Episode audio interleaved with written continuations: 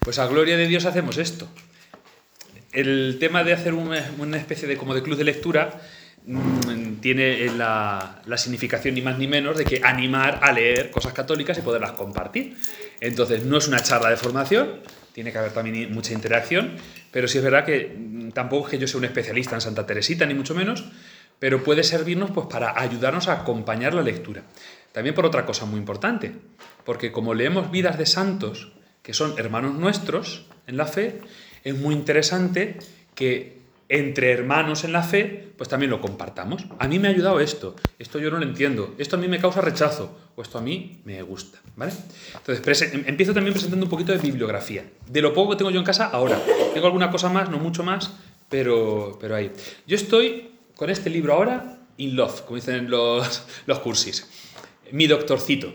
Está escrito por un monje, el padre Enoch Tuyeux, es en una editorial un pelín complicado de conseguir, pero bueno, se pide por internet y te lo mandan, no, no circula por librerías.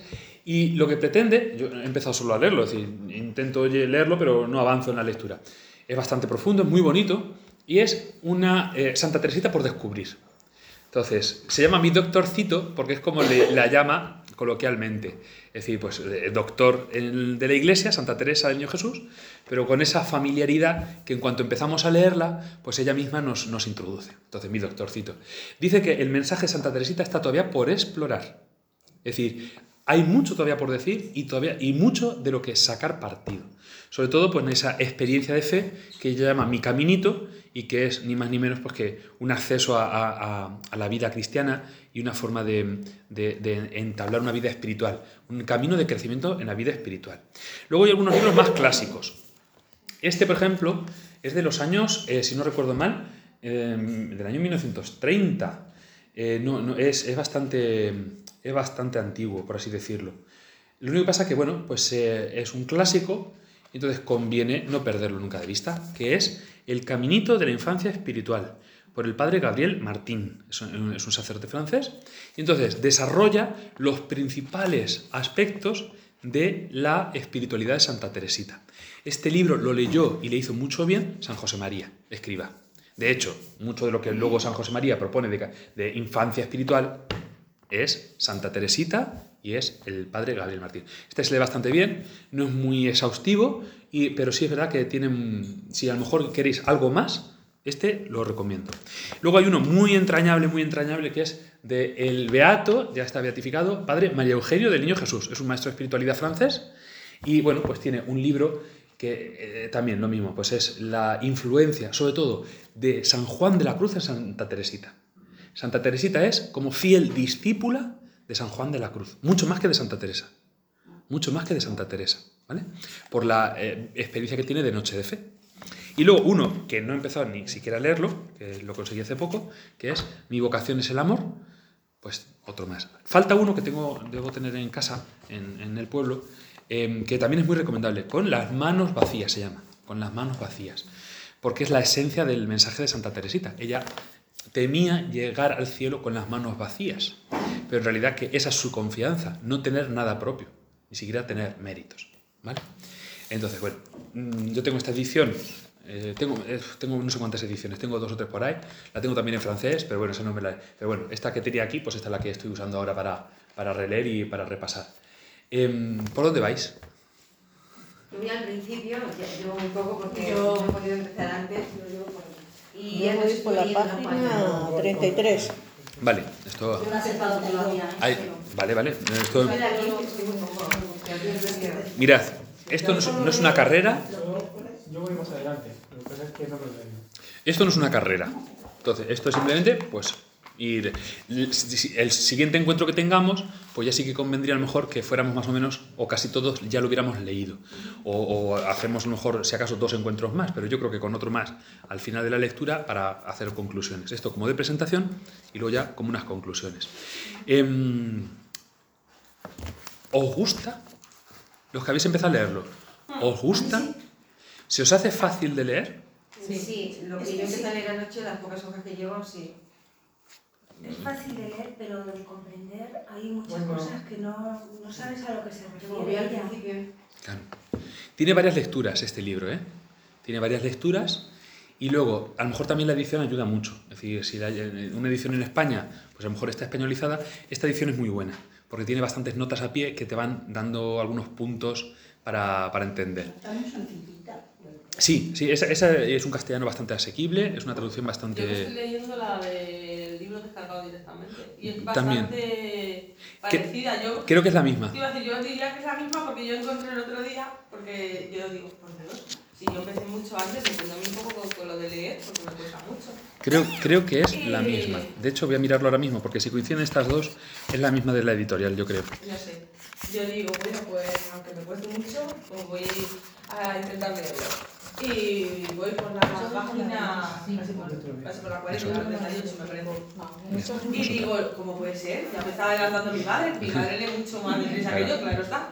Y digo, uy, y el otro día lo cogí y es que lleva distinta paginación. sí, eso sí, claro. Pero en realidad yo busqué y busqué exactamente la parte en la que estoy, que era la de la primera comunión. Ah. ¿Habéis visto? Habéis visto que al, al margen, generalmente, o entre paréntesis, viene, viene entre paréntesis o al margen viene eh, unas siglas F30R, F30V. Eso es la correspondencia con el original. Folio 30 recto, folio 30 vuelto. ¿Vale? Entonces, em, yo me voy a centrar sobre todo en, en la primera parte. Porque, ¿qué es Historia de un alma? Bien, este libro no se escribió para publicarlo. No está pensado como un libro. Un diario, ¿no? Claro, es un diario que Teresita le ofrece a la madre priora por motivo de su santo. ¿Se lo ofrece? Se lo ofrece, le hace un regalo. Sí, pero a mí me da la sensación de que se lo piden, que escriba. Eh, para hacer un hay una parte que es que ella se lo ofrece y hay otra parte que se lo piden. Antes que se ponga peor es que hay tres partes. Es decir, lo que nosotros tenemos como historia del alma está compuesto por tres manuscritos. El manuscrito A, que es el que se dirige a la Madre Inés como sequio de su santo, porque es la Madre Inés, yo creo, la que le pide que ponga por escrito los recuerdos de infancia. Entonces, viendo que Teresita es un alma muy especial, viendo que es un alma muy especial, pues tu autobiografía, entonces, ese ejercicio de introspección de ver no solo tu vida, sino los momentos donde tu vida Dios ha ido interviniendo. Entonces, ese primer manuscrito se dirige a la superiora y es un manuscrito muy dulce. Desde el primer título, como es el, título de la el título de que ella misma le pone, es algo muy entrañable, muy propio de quién está escribiendo. Historia primaveral de una florecilla blanca. Ese es el título que Santa Teresita le da a su escrito. Historia primaveral de una florecilla blanca. Es una cursilada insoportable. Sí, es decir, yo no sé a lo mejor, según, ahí, cuando ya se te hace el paladar, bien, pero yo os digo, la primera vez que yo empecé a leer esto, en el seminario con 17 años, me pareció una cosa tan cursi, tan relamida, que me echaba para atrás de una manera eh, invencible. Invencible. Entonces, claro, pero porque ¿quién escribe esto? Pues es la hija pequeña de un matrimonio eh, de muy buena posición social, no alta, no es clase alta, pero es burguesía. Es gente que tiene, em, el, el padre había sido relojero y dejó el trabajo para ser el que llevase las finanzas del negocio de la madre. La madre era la empresaria que tenía una pequeña confección de encajes. Entonces, todo es un ambiente ciertamente elegante, un pelín sofisticado y de clase media alta. En una Francia, en una Francia, pues bastante bien, en una zona en la Normandía, en una zona bastante bien. Claro, hay que conocer un poquito la familia, porque resulta que Teresita es la hija pequeña de un matrimonio santo. Están canonizados, San Luis y Santa Celia Guerín. Eh, Martín Guerín, eh, un matrimonio santo, que habían querido ser religiosos. A Luis no le dejaron ser monje porque no sabía latín. Y a Celia no le dejaron ser monja porque la superiora que la tendría que admitir dijo, usted no tiene vocación de monja, usted tiene vocación de madre. Y se lo tomó a pecho. Tuvo nueve hijos, de los cuales sobrevivieron cinco, cinco niñas. Murieron murieron a muy corta edad, Elena, con seis años, eh, José Luis, de un año, eh, Francisco Juan Bautista, de también meses, y otro más que no recuerdo cómo se llamaba, creo que era una niña, que también muere de, de meses. Melania Teresa muere de también un añito, cosa muy pequeña, muy normal. Entonces, cuando ya tienen a Teresita, eh, ya es un matrimonio mayor. Luis tiene 50 años. Celia tiene 45. Eh, sí, Luis, eh, Celia, tiene cuarenta y tantos. Entonces, es una mujer mayor. Entonces, claro. Y entonces, en ese ambiente tan sofisticado, nace una niña que es el, el delirio de todas. Su hermana mayor, la hermana María, su hermana María, le saca 13 años. Es como una segunda madre. Como una segunda madre. Me tuvo mi madre con 46, mi hermano mayor me llevaba, bueno, porque ya está muerto, 21. Entonces, ahí hay una relación muy especial. Una relación muy especial. Marcada por la pérdida de sus hijos y marcada también porque se va a morir la madre de un cáncer de mama cuando Teresita tiene cuatro años. Eso va a ser un hecho determinante. Em, hay otro hecho determinante. Todas las semanas van a entrar en monjas. Todas.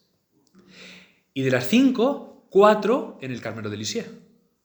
¿A quién le escribe Teresita este primer manuscrito? A la superiora. ¿Pero quién es la superiora? Su hermana Paulina. Es la ¿Qué es? No, la segunda. Pero es la que hace... No, la que ella elige como su madre. Esa es. Cuando mueren las, cuando mueren, eh, cuando muere la madre, hay una cosa, eh, hay un momento, pues eso, muy, muy conmovedor.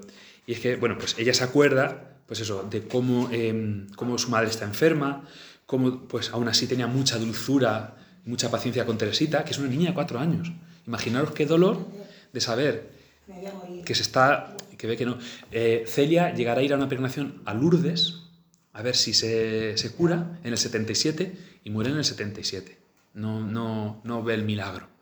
Entonces, pues con qué paciencia, con, es una familia muy dulce, es una familia muy buena, tenían sus cosas, pero con esa educación clásica, pues muy, muy corteses, todo muy comedido, muy, muy correctos y muy religiosa. Entonces, claro, ella dice que siempre se acordaba de su madre. Jugando con las niñas, el pensamiento de nuestra querida madre nos acompañaba siempre.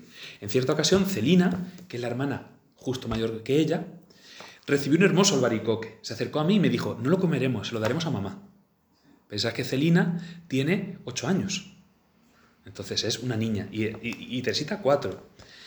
Dice, pero, ay, la pobre mamaita estaba demasiado enferma para comer los frutos de la tierra. Luego ella, como Santa Teresita ya está hablando desde su alma, todo lo, lo entiende desde una luz de Dios poderosísima. No debía saciarse sino en el cielo de la gloria de Dios y beber con Jesús el vino misterioso del que habló en la última cena y que prometió compartirlo con nosotros en el reino del Padre. Habla con mucha fe de ese momento, no habla con dolor de la muerte de su madre, pero después de pasar una crisis muy gorda que ahora veremos. Entonces, eh, una depresión, una enfermedad nerviosa. Es, bueno, pero no es. Dice Teresita, no recuerdo haber llorado mucho. No hablaba a nadie de los sentimientos profundos que sentía. Miraba y escuchaba en silencio. Nadie tenía tiempo para ocuparse de mí. Eres la niña pequeña, se está muriendo la madre, es un dramón. La que menos importa es esta, que además se nos puede morir en cualquier momento. Entonces, como se nos han muerto ya cuatro. Entonces, en un momento me encontré frente a la tapa de ataúd. Me paré largo rato a mirarla, nunca lo había visto antes. Tiene cuatro años. Sin embargo, comprendía. Es verdad, tenía una inteligencia una inteligencia súper despierta, ¿eh? Y no fue a la escuela nunca. Toda la educación fue en casa. Solo un tiempo, unos meses, a un internado para prepararse a hacer la primera comunión, pero no para estudiar. Las clases, las lecciones, las recibía en casa de sus hermanas mayores, de algún profesor que contrataban. Entonces esto es como, como eh, Clarita de Heidi. Sí, sí, igual. Y eso es, igual, pero buenas. Entonces, ella pequeña dice, tenía que levantar la cabeza para verlo todo y me pareció grande y triste. El día que la iglesia bendijo los mortales despojos de nuestra querida mamá, Dios quiso darme otra madre sobre la tierra y quiso que la eligiera libremente. Estábamos reunidos las cinco, contemplándonos con tristeza. Estaba también allí Luisa, que es una prima. Y mirando a Celina y a mí, dijo, pobrecitas, ya no tenéis madre. Esto, qué necesidad había de recalcarlo, de verdad. cuenta ya. Yo creo que se habían dado cuenta ya, pero bueno, las cosas de antes, ¿vale? Entonces Celina, Celina, que es la que le sigue, se arroja en brazos de María, que es la mayor, diciendo, tú serás mi mamá. Celina tiene 8 años, Paulina tiene 17. Yo solía obrar como ella, imitaba a su hermanita justo mayor, siempre. Pero me volví hacia usted, madre, la madre superiora, a, la madre Inés, que es Paulina. Y como si el, porvenir hubiera rasgado ya su velo, me eché en sus brazos gritando, mi mamá será Paulina. La madre superiora en el Carmelo hace de madre. Entonces, esto ya nos da un marco de que hay una relación muy especial. Que entren cuatro hermanas en un mismo convento tiene el peligro de que se convierta en las capitanas y manejen todo. Pero en el Carmelo no es así. El Carmelo vivía la funda, una de las fundadoras, la madre Genoveva, y era un Carmelo muy recto, muy recto. Entonces, Paulina, consciente de su misión de carmelita, no prodigaba carantoñas a su hermanita pequeña. Entonces, había un, un afecto, había una confianza, pero tenían ese gozo de estar juntas, pero cuando entra Celina también al convento, ya entonces ya es que mm, ya es una apoteosis de, alegría, pero no penséis que, están en, galgas, ¿vale? Entonces, esto nos da, pues eso, esa perspectiva. Luego hay otros dos manuscritos más. El manuscrito B, que son propiamente cartas, que escribe ya enferma, pues también a, la superiora, pues dando cuenta de su alma. Dando cuenta de su alma. Entonces, esto lo dedica a la hermana María del Sagrado Corazón, que es su hermana María la mayor de todas, que es quien le pide. Madre, y le pide luego a la superiora. Eso fue lo que me costó a mí Entender. relacionar, claro. Cuando las cambian de nombre al entrar al Carmelo, ya digo, pero ¿y esta quién era? Pues yo pensaba que esta era la. No, no, yo tengo, un, yo, tengo, yo tengo un esquema, porque si no, me lo tengo que apuntar, si no, luego yo me pierdo. Decir, ah, porque es verdad que como cambian de nombre. No, no, no. no. Entonces, ¿cuándo escribe, ¿cuándo escribe Teresita el manuscrito B, que son estas cartas? Cuando ya ha tenido el primer vómito de sangre ese verano posterior, ya ha habido en ella una maduración. Ese manuscrito, si lo leéis, vais a ver cómo em, cambia mucho el tono. Cambia mucho el tono. ya no es una historia primaveral. Ya es contar su vocación. Contar la vocación. Y es donde vienen las páginas quizás más hermosas. Porque es donde está compendiada quizás más la doctrina de Santa Teresita. Mi vocación es el amor. Mis deseos me hacían sufrir un verdadero martirio. Abro las cartas de San Pablo buscando una respuesta. Los capítulos 12 y 13 de la primera carta a los Corintios se abren ante mis ojos. Leo en el primero de todos que todos no pueden ser apóstoles, profetas, doctores, que la iglesia se compone de, de diferentes miembros y que el ojo no puede ser al mismo tiempo mano. La respuesta era clara, pero no colmaba mis deseos y no me daba la paz. Como Magdalena, siempre inclinada junto a la tumba vacía, terminó por encontrar lo que buscaba, así, descendiendo hasta las profundidades de mi nada, llegué tan alto que pude alcanzar mi objetivo. Sin desanimarme, continué mi lectura y esta frase me consoló. Buscad con ardor los dones más perfectos, pero voy a mostraros un camino excelente. Y explica el apóstol cómo los dones más perfectos no son nada sin el amor, que la caridad es el camino excelente para ir con seguridad a Dios. En la edición, aquí está en mayúsculas, dones perfectos, perfectos, amor, camino excelente. Porque ella lo escribe así. Es lo que resuena, es su vocación. Ha encontrado el centro de su vocación. Santa Teresita tenía vocación de sacerdote realmente. Santa Teresita tiene una vocación sacerdotal, con ansias sacerdotales. Tenía una vocación martirial. Ahora os leeré un, un texto. Muy clara. Y hubiera, es decir, tenía tanto celo que todo se le hacía poco. Y dice, había encontrado por fin el descanso. Pensando en el cuerpo místico de la Iglesia, no me reconocí en ninguno de los miembros descritos por San Pablo, o mejor dicho, quería reconocerme en todos. La caridad me dio la clave de invocación. Comprendí que la Iglesia tenía un cuerpo, compuesto por diferentes miembros. El más necesario, el más noble de todos, no podía faltarle. Comprendí que la Iglesia tenía un corazón y que este corazón estaba ardiendo de amor. Palabras en mayúscula en Santa Teresita.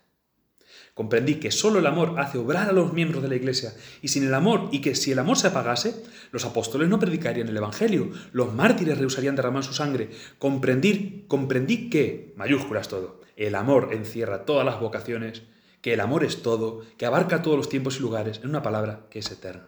Entonces, en un exceso de alegría delirante, me dije, oh Jesús, amor mío, he encontrado por fin mi vocación. Mi vocación es el amor. Y sigue diciendo. Todo esto va a venir a la vez con una noche terrible de la fe. Todo lo que de pequeña era la luz de Dios, todo precioso, todo ver una historia primaveral, se va a convertir en una noche tremenda, terrible. Tremenda y terrible. El manuscrito B es esto. El manuscrito A es esto. Pero aquí está concentrado lo más grande. Por último, eh, le convencen a la Madre Superiora de que viendo que está tan enferma, continúe su autobiografía, siga contando, desde la entrada del convento, desde em, pues, toda, toda su etapa en el noviciado, que lo vaya detallando todo, porque saben que tienen una joya. Había sido nombrada maestra de novicias, era una hermana que no destacaba en nada, es decir, pero era, era muy buena. Entonces veían que había algo. Exteriormente no, pero internamente sí. Cuando murió, esto no lo conocía apenas nadie. Las hermanas no lo conocían, solo conocía la superiora y alguna de las hermanas, no todas. Bueno, sí, sí lo conocerían todas. Pero, pero así muy, muy, muy por encima. de hecho, pensaban, ¿y qué vamos a decir de esta monja ahora que se ha muerto? ¿Qué vamos a decir? La bibliografía que hay escrita es inmensa. Entonces, y, todavía hay mucho por decir, ¿vale? La tercera parte va a terminar que ella ya ni puede escribir. Carcomida por la fiebre, no puede ni sujetar la pluma y empieza a escribir a lápiz, que eso era como una cosa, pues, una menor de, de, mérito. Y al final ya, en julio, en julio ya ya tiene que rendirse, no puede nada, porque se ahoga, lo que tiene es una tuberculosis, que le carcome los pulmones, que se asfixia, que no puede nada, y termina pues eso, con, con una purificación muy fuerte, muy fuerte. Entonces, bueno, ella escribe... no sé si la superiora comentó a otra mujer que dijo, y esta niña se va a morir joven. Sí. Que porque que haga escrito, ¿dónde va comentó algo así. Puede ser, sí, puede ser, porque... Ella quería morirse, de hecho lo preguntó que si se iba a morir pronto. Eh, cuando ella estaba en esa agonía, eh, eh, vosotros pensar que ella, e, ella, revela, Santa Teresita revela lo que es una humanidad muy grande. Es decir, vamos a ir viendo, una de las cosas que vais a ir viendo en la lectura es que Santa Teresita abre un camino nuevo de espiritualidad. A lo mejor nosotros no lo valoramos, ya no nos damos cuenta. Pero en el siglo XIX la Iglesia estaba muy constreñida todavía del jansenismo. El jansenismo era una herejía por la cual para llegar al cielo hay que sufrir mucho, hay que sacrificarse mucho, hay que hacer mucha penitencia, es decir, no, es tan fácil. De hecho, los cristos jansenistas, los cristos crucificados jansenistas se representan con los brazos así, muy elevados, porque la puerta del cielo es muy estrecha. Entonces, y se ofrece, es una cruz muy, donde Cristo está muy colgado, muy, muy, muy, muy demacrado. Ella, ella, Santa Teresita, reconoce que eso, con eso no puede, que le echa para atrás, que ve que no puede, que no va a ser santa. Y entonces cuando el Señor le descubre el caminito de la confianza y de la misericordia, no del, no del esfuerzo humano. Y entonces ella pues nos revela ese, mira, es que me quiero morir, que no puedo más. Y no es pecado. No, eh, no, no, yo quiero sufrir mucho más. No, pues Señor, es que no, que no puedo que me canso, que no puedo más. Y decirlo con esa confianza. Entonces, ella se conformaba a la voluntad de Dios. Bueno, pues Señor, si tú quieres, quiero, pero no me voy a morir ya. No voy a saber morirme. Porque todavía pesaba en esa, esa agonía de, escrúpulos de conciencia. ¿Vale? Pero una pregunta. Sí. Es que no me he leído. Sí, sí. Pero el deseo de, de querer morirse, ¿para, para qué o...? Pues porque no podía. ¿Por, qué, o por, por la enfermedad. Por la enfermedad. Por la enfermedad. Por su sufrimiento. Particular, ¿no? También hay un momento que dice que se quiere morir, pero por encontrarse en el cielo que quiere eh, que esto pase rápido para ella estar en el cielo. Sí, sí, sí. No, Pero esa visión la tiene desde pequeña, porque también cuando se está muriendo la madre, hay veces que dice, mamadita, eh, ¿cuándo vas a ir al cielo o algo así? O sea, y dices tú, Dios mío, si está diciendo de cuatro años. Como es una vida, como es una, una personalidad muy religiosa. Claro, o sea, que es que... La, la idea del cielo y del infierno están muy vivas en esa época. A ella le impresionó mucho, siendo, no, no recuerdo exactamente cuándo es, una predicación de la que tomó notas en el retiro, en el retiro, de, preparándose para la comunión. Sí. Le impresionó mucho la meditación sobre el cielo e infierno. Y de hecho hay un libro que ella leerá mucho que es... Em, ¿Cómo se llama? Hay un libro que existe, está publicado, que es sobre los novísimos, sobre la vida del cielo, sobre el infierno, sobre el purgatorio, sobre eh, los novísimos. Entonces, nosotros ahora mismo estamos en una época en la iglesia que apenas se predica sobre eso, quizás de menos. Y Santa Teresa vive en una época en la que quizás se predica de más. Mm. Entonces, a lo mejor un justo equilibrio, ni tampoco asustar a los niños, pues eso, con cielo e infierno, pero tampoco negarle a los niños que existe el cielo y que hay que querer ir al cielo con alegría, sin miedo, sin, sin tampoco una, una, mala conciencia. Es verdad que ella, pues a lo mejor esa muerte de su madre, em, religiosamente no la aparta de Dios, pero crea en ella una crisis muy fuerte, una enfermedad terrible, una enfermedad terrible. Es decir, lo que es una depresión, una enfermedad nerviosa. Ellos estaban asustados, es decir, estaban, temían temían porque es verdad que eh, pensaban que se iba a morir, es decir, eh, temblaba, es decir, era como una enfermedad que le hacía eh, una regresión. Entonces, ella quería ser, pues eso, una niña, eternamente niña. Al faltarle su mamá y, perdón, que se me olvidaba, y al entrar de monja, Paulina pierde dos mamás, una que se le muere y otra que se va de monja. Entonces, ella se queda en un desvalimiento, pues eso. Por eso decía que em, que, ya eh, dice, mm, una, de las crisis. Bueno, la crisis cuando se cura. Eh, su padre llega a hacer, a encargar una novena de, misas en Nuestra Señora de las Victorias, un santuario de, Francia, para que curase su propia hijita. Dice, ah, cómo me, impresionaba no ver, cómo me impresionó ver la fe y el amor de mi querido rey. La relación con su padre es, es, muy idealizada, muy estrecha. Su padre se vuelca. Pensar que cuando cuando entra Teresita de monja, su padre tiene ya 65 años. Entonces ya es una persona mayor y en aquella época muy mayor. Entonces parecía casi un abuelo más que un padre. Entonces, y la relación con su hija es muy entrañable. Es su reinecita, que no le falte de nada. Le hace muy, gachoso. Muy bien educada, es decir, en el sentido muy, muy mimada.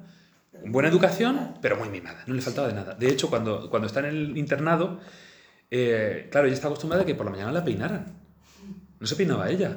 Llegaba eh, la, criada, una de las que tuvieran de servicio, que era como de la familia, no, en eso pues ese, espíritu cristiano, pero era el servicio, era la que la, peinaba con delicadeza.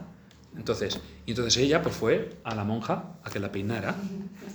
Y la otra, pues la monja pues se rió como, y la peinó, pero, este, niña. Y creo, y creo, y contaba veces que, y, dice, y con y Teresita tan cortés, tan, dice, dice, con menos delicadeza. Claro. Entonces, pues le pegarían unos tirones, que la niña está caprichosa. Entonces, pensad que eso vive, claro, esto agravado. Su padre se desvive por ella. Entonces, no era mi deseo el que podía hacer un milagro, ya que era preciso uno para curarme, era necesario un milagro y fue Nuestra Señora de las Victorias quien lo hizo. Un domingo, durante la novena misas, María, la hermana mayor, luego sea María del Sagrado Corazón, salió al jardín, dejándome con Leonia, que leía junto a la ventana. Al cabo de unos minutos me puse a llamar bajito, mamá, mamá. Leonia, que estaba acostumbrada a oírme siempre hablar así, no le dio importancia. Esto duró mucho tiempo. Comencé a llamar más fuerte y por fin vino María, la vi entrar perfectamente, sin embargo no podía decir que la reconociera y continué llamándome fuerte, mamá. Sufría mucho, con esta lucha forzada e inexplicable. Es un trastorno, está, está fuera de sí, está enajena, es una niña que... una enfermedad nerviosa, ¿vale? Con esta, eh, después de intentar inútilmente demostrarme que estaba a mi lado, se puso de rodillas con Leonia y Celina, cerca de mi cama, las cuatro hermanas. Paulina ya está en el convento, es la primera que entra. Después, volviéndose hacia la Santísima Virgen y pidiendo con el fervor de una madre, que pide la vida de su hijo, María obtuvo lo que deseaba. Es el 13 de mayo de mil... ¿Cuándo es la, el, no lo he apuntado. Pero ella tiene 5 años, es en el, mil, eh, en, el 70 y, en el 74. Entonces en el, no, 74 es cuando nace, en el 79. En el 79 cuando tiene la, la gracia de la sonrisa.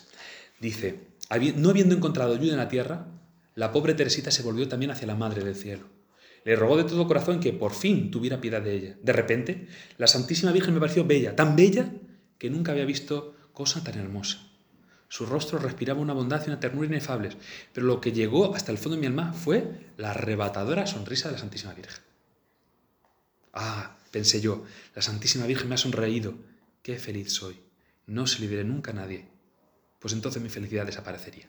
Al final sí lo termina contando, muy poquito. Lo cuenta y lo cuenta aquí. Entonces, pero esa es esa primera gracia. Eso la sana, esa enfermedad empieza a tener ya, bueno, muy, muy delicada, muy mimadita, una niña, pero ya no tiene esa, ese trastorno tan regresivo. ¿Cuándo va a tener su definitiva curación? Pues una gracia muy grande, la gracia de la, de la noche Navidad, 1886, el 25 de diciembre, cuando de golpe sale de la infancia. De golpe sale de la infancia. 1886. Ella va a cumplir, eh, es del 73, tiene 13 años. Va a cumplir 13 años. Entonces, en, en una noche madura 15 años. Es verdad. Es decir, luego lo dirán, que cuando entra en el convento parece una chica de 30 años, no de 15. Entonces, es una, es una gracia. Dice, al salir, al salir de la... Mm, dice, volvíamos de la misa de medianoche, en la que había tenido la dicha de recibir al Dios fuerte y poderoso, porque es lo que ella va a experimentar, que la hace fuerte. Ya no es una niña, ya puede con todo. Y de hecho va a poder con muchas cosas. Cuando llegamos a los Buissonnet, a la casa, me alegraba de ir a coger mis zapatos de la chimenea. Esta antigua costumbre nos había proporcionado tantas alegrías durante nuestra infancia que Celina quiso continuar tratándome como una niñita. Estaban acostumbrados a, que, no, que no sé que nos vuelva otra vez. Hay que rodearla de amor, que no le falte de nada. Papá gozaba con mi alegría, escuchando mis gritos de gozo y sacando una por una la sorpresa de mis zapatos encantados. La felicidad de mi querido rey aumentaba aún más la mía. Pero Jesús, queriendo demostrarme que debía liberarme de los defectos de la infancia, me quitó también sus inocentes alegrías permitió que papá, fastidia, fatigado de la misa de medianoche, sintiera fastidio al ver mis zapatos en la chimenea y dijera estas palabras que me atravesaron el, corazón. En fin, gracias a Dios es el último año. Tiene 13 años, ya el año que viene ya hay que... Eh, hay que, hay que hacer otra cosa, ya está. Subí las escaleras para dejar mi sombrero, Celina, que conocía mi sensibilidad, y viendo brillar las lágrimas en mis ojos, tuvo ganas de llorar también. Fijaos, esto le hace llorar, cualquier cosita le hace llorar. Dice, oh Teresa, no bajes. Te daría demasiada pena mirar enseguida tus zapatos. Pues todavía no tenían nada. Pero Teresa ya no era la misma. Jesús ya había transformado su corazón.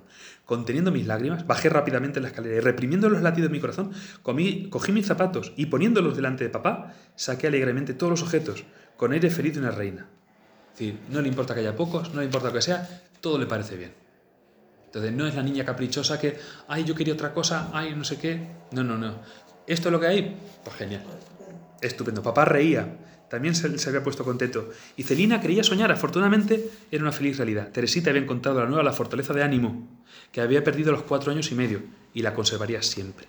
Aquí empieza un periodo en el que ella ya se siente, se siente llamada, pues eso, a no ser una, una nenaza. Ya se ha acabado.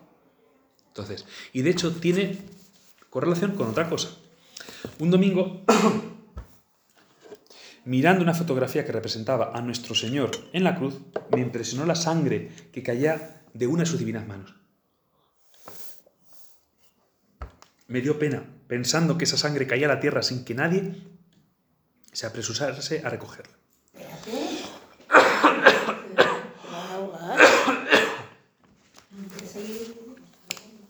El grito de Jesús en la cruz resonaba continuamente en mi corazón. Tengo sed. Estas palabras encendían en mí un fuego desconocido y muy vivo. Dar de beber a mi amado. Yo misma me sentía devorada por una sed de almas. No eran aún las almas de los sacerdotes las que me atraían, sino las de los grandes pecadores. Ardían deseos de arrancarles de las llamas eternas. Ella ha pasado de ser una niña que quiere que le regalen a ser ella la que regale a Jesús. El primer hijo de esta maternidad espiritual de los grandes pecadores será Branzini no os lo leo. Ya lo leéis vosotras, vosotros, que leéis cómo pues ella adopta a un gran criminal. Y al final, vale. Y al final no os lo cuento. ¿Vale? Bien. Esta conversión pues luego va a ir dando lugar a, ir descubriendo pues eso, eh, una madurez muy grande. Esta madurez va a la par de reconocer que su vocación es terminar donde están yendo sus hermanas, donde está eh, Paulina, donde ha ido María, ella quiere ir también allí. Entonces, es muy difícil porque hasta los 16 años o 18 años no podía entrar. No se podía entrar. Y entonces ella va a recurrir a una argucia. Y es que en una peregrinación que van a Roma, imaginaos, van a Roma. Una familia que puede ir a Roma en aquella época. Entonces, bien. En una peregrinación a Roma, pues eh, se escabulle y en la visita al Papa, al Papa León XIII, le pide con todo el descaro del mundo que le permita ser carmelita. Os leo la página porque es muy interesante. El domingo 20 de noviembre, este, después de vestirnos según el ceremonial del Vaticano, es decir, de negro, con una mantilla de puntilla como tocado, bueno, ah, muy, esto es muy español, aquí en Francia no se estila, pero entonces allí pues tienen que vestirse así. Y de habernos puesto una gran medalla de León XIII, colgada de una cinta azul y blanca, hicimos nuestra entrada en el Vaticano, en la capilla del soberano pontífice. A las 8 nos emocionamos mucho al verle entrar para celebrar la Santa Misa. Después de bendecir a numerosos peregrinos reunidos en torno suyo, subió a las gradas del altar y nos mostró, con su piedad digna del vicario de Jesús, que era verdaderamente el Santo Padre. Esta, ver la misa del Papa, del Papa León XIII en aquella época, han ido a felicitar al Papa por su jubileo de ordenación sacerdotal. Y en una Francia muy anticlerical, pues una manifestación de piedad filial. No todo Francia está en contra del Papa. El corazón latía con fuerza y mis plegarias eran ardientes. Mientras Jesús descendía las manos del pontífice, estaba llena de confianza. El Evangelio del día contenía estas encantadoras palabras. No temas, pequeño rebaño, pues a mi Padre le ha complacido daros su reino. Yo no tenía miedo, esperaba que el reino del Carmelo me pertenecería pronto. Eh, León XIII estaba sentado sobre un gran trono en la audiencia, sencillamente vestido con una sotana blanca, una muceta y sobre la cabeza un solideo. A su lado estaban los cardenales, arzobispos y obispos, pero yo no me fijaba en ellos, mirando solo al Santo Padre. Claro, les habían indicado que no, no se podía hablar al Papa, pero sentí que mi valor flaqueaba, dice, sabía, estaba decidida a hablar al Papa, aunque le habían dicho que no se podía.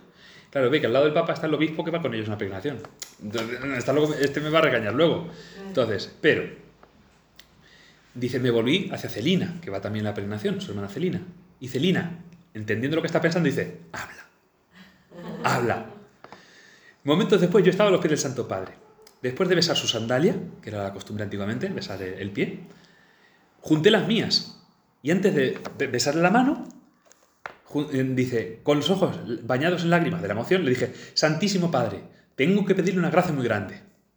El soberano pontífice bajó la cabeza hacia mí, de modo que mi cara casi tocaba la suya, es una niña. Entonces el Santo Padre pues agacha y vi sus ojos negros y profundos que se fijaban en mí y parecían penetrar hasta el fondo del alma. Santísimo Padre, le dije, en honor de su jubileo, permítame entrar en el Carmelo a los 15 años. El Papa no se enteró. Anda, el pobre. No lo entendió. Y entonces ya, entonces claro, o por bien porque Teresita habló muy deprisa, o bien porque pues entre la emoción y tal, el Papa pues, ¿cómo? A lo mejor un poquito duro de oído, y entonces se vuelve al obispo que está al lado. Claro, y el obispo, el este que es el, el vicario general, el obispo de la diócesis y tal, dice, dice, Santísimo Padre, es una niña que quiere entrar en el Carmelo a los 15 años, pero los superiores estudian la cuestión en estos momentos que es una forma de decirle al padre, al papa, no se meta. Esto está ya, eh, lo están estudiando. Manténgase al margen. Claro. Y el papa, pues, ¿qué hace? Bien, hija, haga lo que los superiores le digan. Pero entonces ya no se da por vencida. Oh, Santísimo Padre, si vos decís sí, todo el mundo lo verá bien. Y entonces aquí ya... Claro, no, no. Es decir, no es una niña timorata. Sabe lo que quiere. Y sabe que aquí se lo puede dar. Entonces, la gracia de Navidad la ha hecho de ella una mujer decidida, valiente. De su cultura, de su época, de su edad, pero... Dice, me miró fijamente y pronunció estas palabras recalcando cada sílaba. Vamos, vamos, entrará si Dios lo quiere. Y eso ella le da una confianza tal que dice, bueno, pues entonces entraré. Porque ¿cómo no va a querer Dios? Si esto es de Dios. ¿Vale? Entonces, Celina también habló y le pidió una bendición para el Carmelo. Y el Papa dijo, ya lo he bendecido. ¿Por qué? Porque su padre había ido antes y, y se lo habían presentado. Es padre de dos carmelitas. Entonces, y entonces el Papa había dado una bendición especial para el Carmelo de Lisieux. Este, vais a ver, en esto luego hay una cosa muy bonita, bueno, muy bonita, que es mm, muy interesante, que es eh, la enfermedad del padre. Eh, Luis tendrá una, una arteriosclerosis que le irá pues minando las facultades mentales, enajenándole en muchas ocasiones. La primera vez es que se pierde cuatro días, no saben dónde está, no lo ha dicho nadie. Una persona tan metódica, tan ordenada, tan cortés, tan amable, desaparece. Entonces, es, bueno, tendrá que estar incluso un tiempo internado en un psiquiátrico. Y aquí se cumple una visión, un sueño que tuvo Santa Teresita. Santa Teresita no tiene visiones, no tiene apariciones, pero tiene algunas cosas, intuiciones y cosas así de donde el Señor le habla. Y es que una vez, siendo muy niña, ve a su padre con un, con un paño que le cubre la cabeza muy agachado por el jardín perdido. Y luego salen incluso a buscarlo. ¿Qué ha visto esta niña? Porque no piensan que sea una visión, que sea un sueño. Entonces salen a buscarlo y no ven a nadie. Tal. Entonces luego ya lo entenderá. Ella vio, profetizado, cómo su padre estará muy demacrado muy demacrado y cómo perderá la cabeza y no llegará a reconocerles. Entonces, tendrá momentos de lucidez, momentos de que no. Entonces, y eso pues hará cosas muy entrañables. Muy entrañables, por ejemplo, pues eh, cuando se queda casi solo. Porque Leonia entra también de monja, pero en la visitación. Leonia es un caso muy interesante. Debía tener algo de mm, alguna minusvalía eh, psicológica. Debía tener un poquito de falta. Entonces, no mucha, pero sí un poquito, de hecho, no entra en el Carmelo. El Carmelo es una vida muy dura y entonces la rechazan. Debe tener a lo mejor un poquito de... Mm, sí, un poquito de su falta. Entonces, entonces entra en la visitación, que es una vida un no es tan dura como el Carmelo. De hecho, San Francisco de Sales funda la visitación para que puedan ser monjas las que no pueden ser carmelitas. Entonces, estas no pueden dar esto tanto frío y tanta penitencia, monjas que puedan llevar una vida más en la dulzura de la convivencia. Su penitencia es quererse mucho. Entonces, y la, la visita también hacen su penitencia, ¿eh? pero, pero las visitandinas es muy bonito por eso. Y además tienen dos categorías, las internas y otras externas, que son incluso un poquito de la vida un poquito más llevadera. Entonces, hay una regla, mucha pobreza, mucho abandono, las visitandinas, hoy, no, mañana se celebran las salesas mártires. Visitandinas o salesas son las mismas. Entonces, bueno, pues ahí entra. Es decir, el, padre también hace esta separación de todas las hijas. Solo se quedará Celina, solo se quedará Celina hasta, hasta el fin. Hasta que muere. ¿vale? Entonces, bueno, pues esto lo vivirá eh, Santa Teresita pues con mucho dolor, ¿eh? Con mucho dolor. Entonces tuvo la suerte, tuvo la suerte de estar en la entrada, en la toma de hábito de, eh, de, Santa Teresita, pero no estarán luego en la toma de velo. Las monjas cuando entran hacen varias ceremonias. La primera es la entrada en el convento, es muy emotiva, es muy dolorosa, es de llorar muchísimo. Entonces la, la postulante que se llama entra vestida de calle, pero con un hábito pues muy normal. A lo mejor una cosa como muy muy blusón, muy, una cosa muy, muy austero, pero ropa normal, ropa de civil, por así decirlo. Generalmente, pues a lo mejor es una falda y un una blusa o un vestido de un color marrón, negro, una cosa muy discreta. Entonces, la comunidad le recibe en la puerta a arreglar, pero con el velo echado, y la familia está y la despide. Entonces, yo he estado en alguna de esas, es muy emotivo, se llora mucho, ¿vale? Pero la, pero la toma de hábito es muy bonita, porque la postulante sale de la clausura, se viste de novia, se viste de novia, y entonces en la ceremonia la visten de hábito. Yo estuve en una de, una clarisa. Entonces, en la misma ceremonia, pues, bueno, las monjas son muy habilidosas y entonces pues le ponen el hábito y entonces ella ya se quita el, vestido de novia, entonces no se ve nada, no se ve nada, nada, pero es el cambio de vida. Pero cuando se noviciada, han hecho las el postulantado. De postulante a toma de hábito. Bueno, de humillación. De, de probar la vida, de, que están a gusto en el convento. No es que sean humillaciones como frega de rodillas. Entonces, entonces ¿Eh? Pues antiguamente no lo sé. Santa Teresita, creo que no, no, me acuerdo exactamente cuánto es ahora mismo, porque han, han cambiado y cada comunidad a lo mejor se puede dispensar. Yo creo que Santa Teresita enseguida le dieron la toma de, hábito. Ella entró en, en, abril y la toma de hábito fue en septiembre. Entonces, entonces el padre pudo estar y pudo acompañarla, que era como desposar a su hija y verle con el velo blanco. Entonces, es muy bonito porque ese luego la toma, luego ya la profesión, que es como el desposarse, Santa Teresita lo hará, em, pues, no, pues eh, además con una gracia muy bonita de que todo está blanco. A ella le ponen el velo blanco de Carmelita y su amado Jesús pues le regala nieve. Y, dirá, dice, a ver, ¿qué, si es que tengo el mejor esposo, ¿qué esposo le puede regalar a su prometida nieve? Que nieve el día de, de su unión. Entonces, vais a ver que el manuscrito A es una cosa muy dulce, muy dulce, pero es para meterse también en esa sensibilidad. Hay un texto que no quiero dejar de leerlo porque es, muy bonito. Bueno, lo de. Mm, lo de, de, Pranzini yo creo que es básico. Eh, la relación que tiene con los sacerdotes también es muy bonita. Pero sobre todo es ese deseo de ser mártir y de venerar a los mártires. Y de venerar a los mártires. Eh, es que lo he perdido ahora. Es justo cuando estando en Roma pueden visitar el Coliseo. Dice, el primer día lo pasaron extramuros, fue el día más delicioso. Dice, no hablaré de los lugares que visitamos, porque hay muchos libros que describen perfectamente, sino únicamente de los principales impresiones que he sentido. Una de las más dulces fue la visita del Coliseo, que me hizo estremecer. Veía por fin esta arena, donde tantos mártires habían derramado su sangre por Jesús.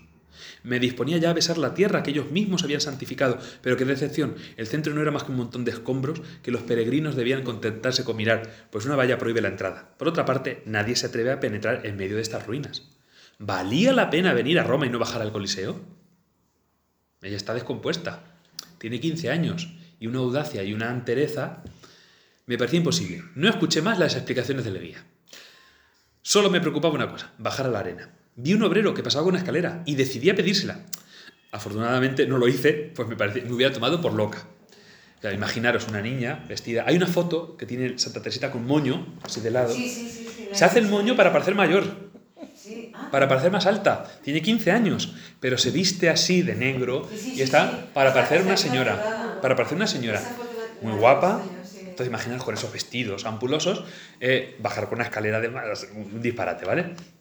Entonces, y en francés, hablando en francés.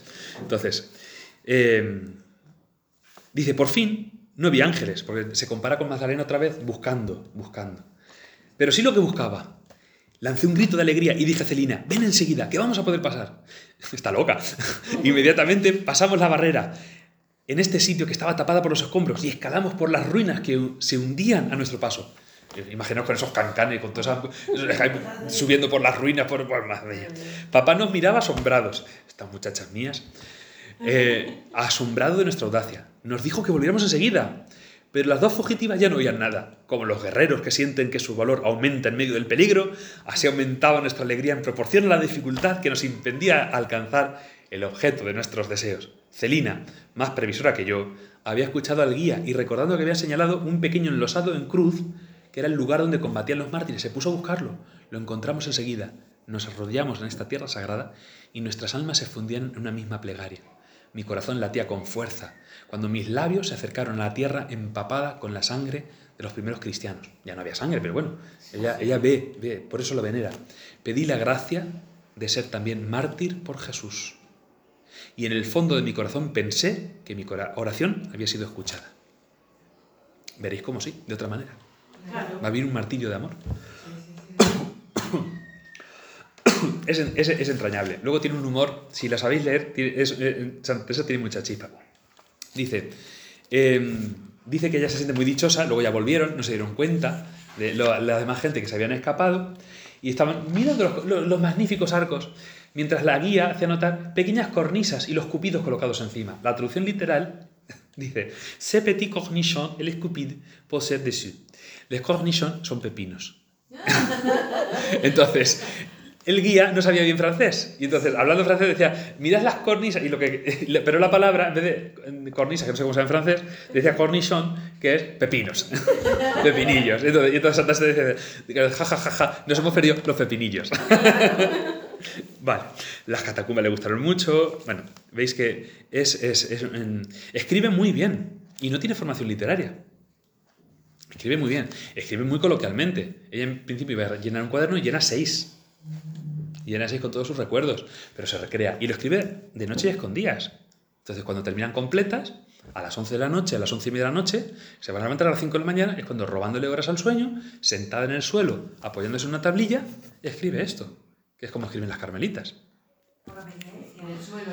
Por obediencia, sí, lo- se le piden que escriba esto. Pero bueno, es una obediencia ahí como... un- Bien, ahí, es decir, en, en realidad, sí, con mucho gusto. Es decir, no es como por ejemplo cuando otras veces que los santos escriben en contra de su voluntad.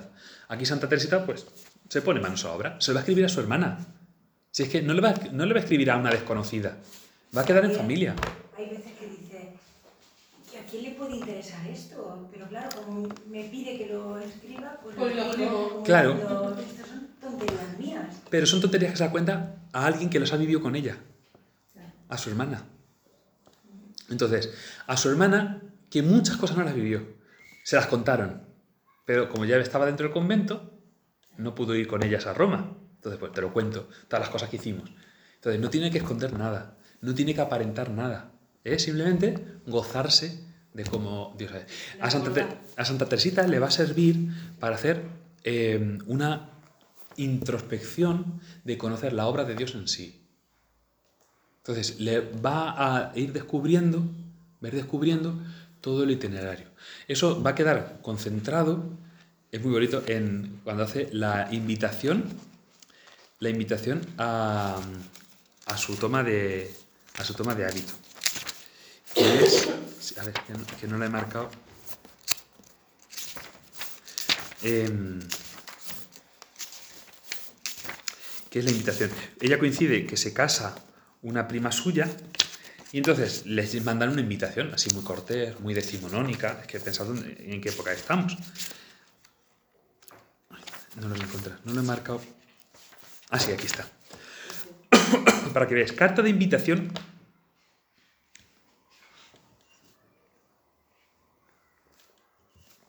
Carta de invitación a las bodas de la hermana Teresa, del Niño Jesús y de la Santa Faz.